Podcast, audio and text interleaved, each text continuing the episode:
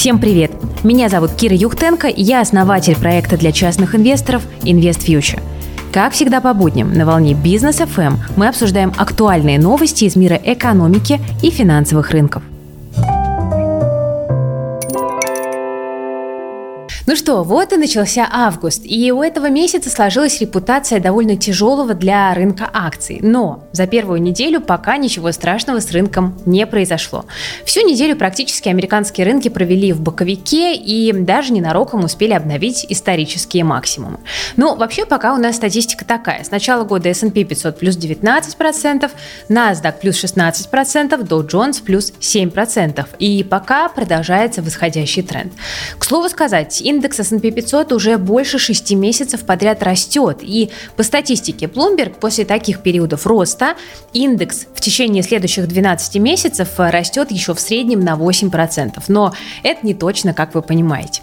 В целом, инвесторы готовятся к концу сезона отчетности в США, и больше половины компаний из списка S&P 500 уже отчитались. Отчеты в целом довольно сильные.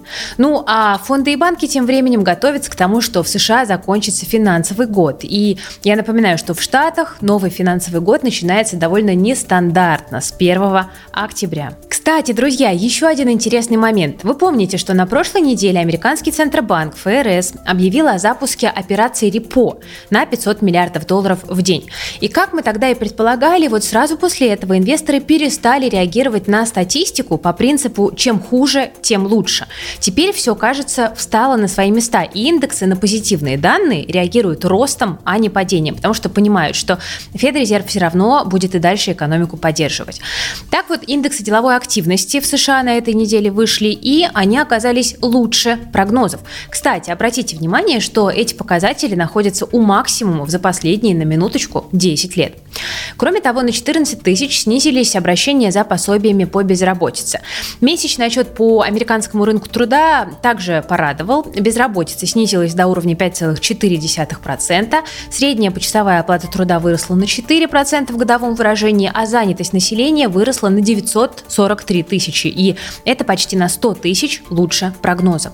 И вот еще недавно рынок на такие хорошие данные отреагировал бы падением, то есть у ФРС есть еще один повод свернуть стимулы, потому что экономика восстанавливается, но теперь рынок поверил в поддержку со стороны ФРС и на хорошие данные, в общем-то, смело рисует новые максимумы. Долго ли продлится такая реакция, непонятно, но вот сейчас этот тренд выглядит довольно очевидным. Теперь давайте коротко взглянем с вами на основные индикаторы рыночных настроений. Они, по сути, подтверждают, что действия ФРС успокаивают рынки. Так, доходности десятилетних гособлигаций США закрепляются на минимумах года. Индекс доллара DXY тоже консолидируется, но у годовых максимумов. Ну а индекс страха VIX остается ниже 20 пунктов, и это отражает то, что инвесторы уверены в продолжении роста индекса. Но спокойствие и низкая волатильность, как вы прекрасно понимаете, друзья, очень часто бывают обманчивы. По сути, многие экономики мира уже восстановились до доковидных уровней, и индексы уже отыграли это восстановление. Теперь экономический рост во многом зависит от того, наступит ли долгожданная полная победа над ковидом. Скорее всего, на новые вспышки эпидемии рынки будут реагировать весьма болезненно. Вот этот фактор риска нужно учитывать. И вот все эти риски отражаются, конечно же, в динамике секторов американского рынка. Так, биотехнологический сектор за последние 3 месяца почти 20% прибавил. Возможно, инвесторы видят в акциях этого сектора своеобразную защиту на случай усиления пандемии. Расчет тут такой: если ситуация с ковидом ухудшится, может рухнуть весь рынок, но акции биотехов вырастут, и это падение компенсирует. Кстати, локомотив в секторе – это акции Moderna. Ее бумаги выросли за месяц почти в 2 раза, с уровня $230 до $416. Также давайте мы посмотрим на динамику фонда биотехнологических компаний IBB по отношению к фонду широкого рынка SPY.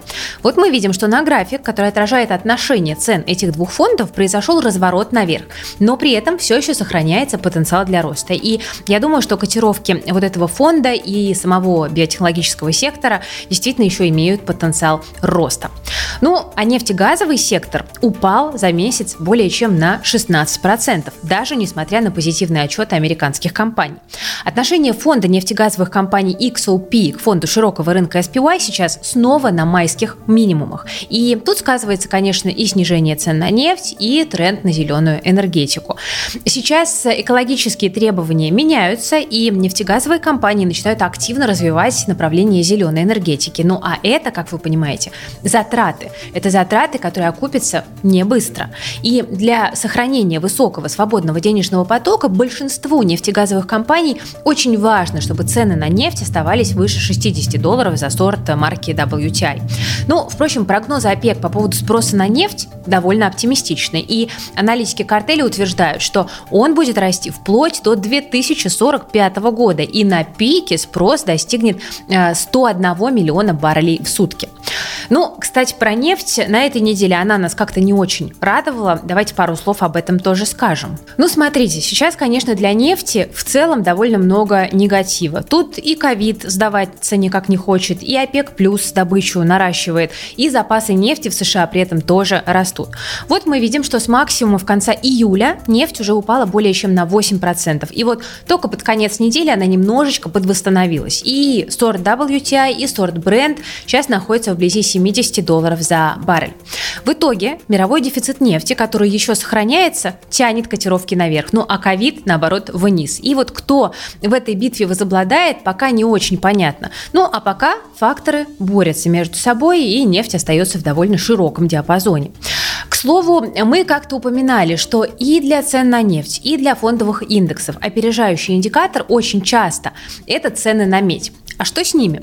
Мы видим, что цены на медь приостановили свой рост на десятилетних максимумах, ну а на этой неделе они в моменте и вовсе теряли более 4%. То есть получается, что индексы растут, а медь свой рост приостановила, и вот это вселяет некоторые опасения за дальнейший рост фондовых рынков, и особенно за рост рынка российского, потому что он сильнее коррелирует с ценами на медь, чем индексы развитых стран.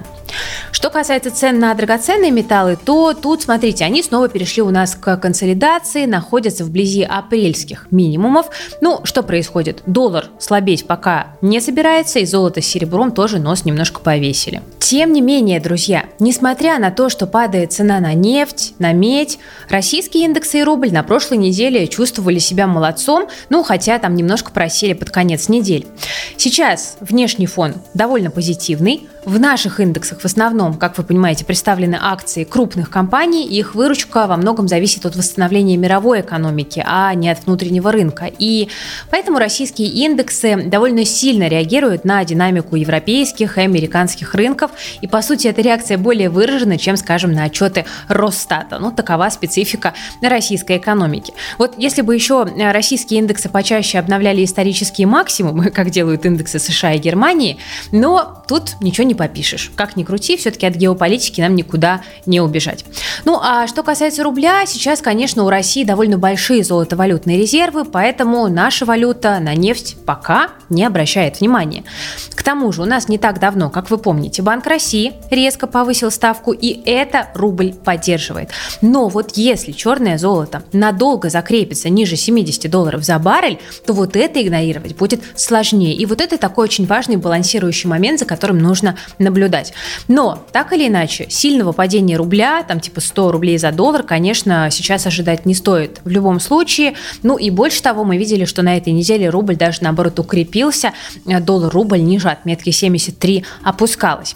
Ну, вообще со ставками у нас какая логика работает? То, что для рубля хорошо, для акций наоборот плохо. И вот повышение ставки ЦБ на российские индексы давит. Ну и что греха таить, пока рубль такой сильный, некоторые инвесторы просто не могут устоять перед соблазном, чтобы зафиксировать прибыль, полученную по акциям, продать рубли и купить валюту. Ну хорошо, давайте мы с вами не забудем еще и о событиях предстоящей недели. Посмотрим, что нас с вами ожидает. Итак, друзья, в США на следующей неделе продолжается сезон отчетности, хотя пик его уже и миновал.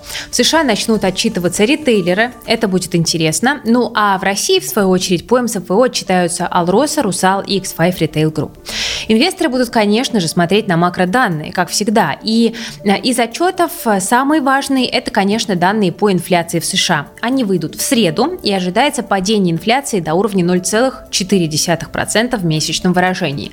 Если этот прогноз сбудется, ну а отчеты компании будут по-прежнему инвесторов радовать, то индексы США смогут продолжить рост, ну а это может оказать поддержку всем мировым индексам, в том числе и российским тоже по касательной. Также в четверг у нас выходит ежемесячный отчет ОПЕК и прогноз по нефти от Международного энергетического агентства, оно же МЭА.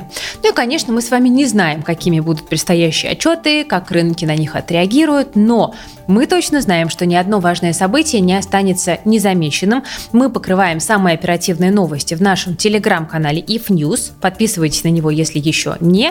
Ну а ровно через неделю мы уже подведем итоги и резюмируем все произошедшее в нашем макрообзоре.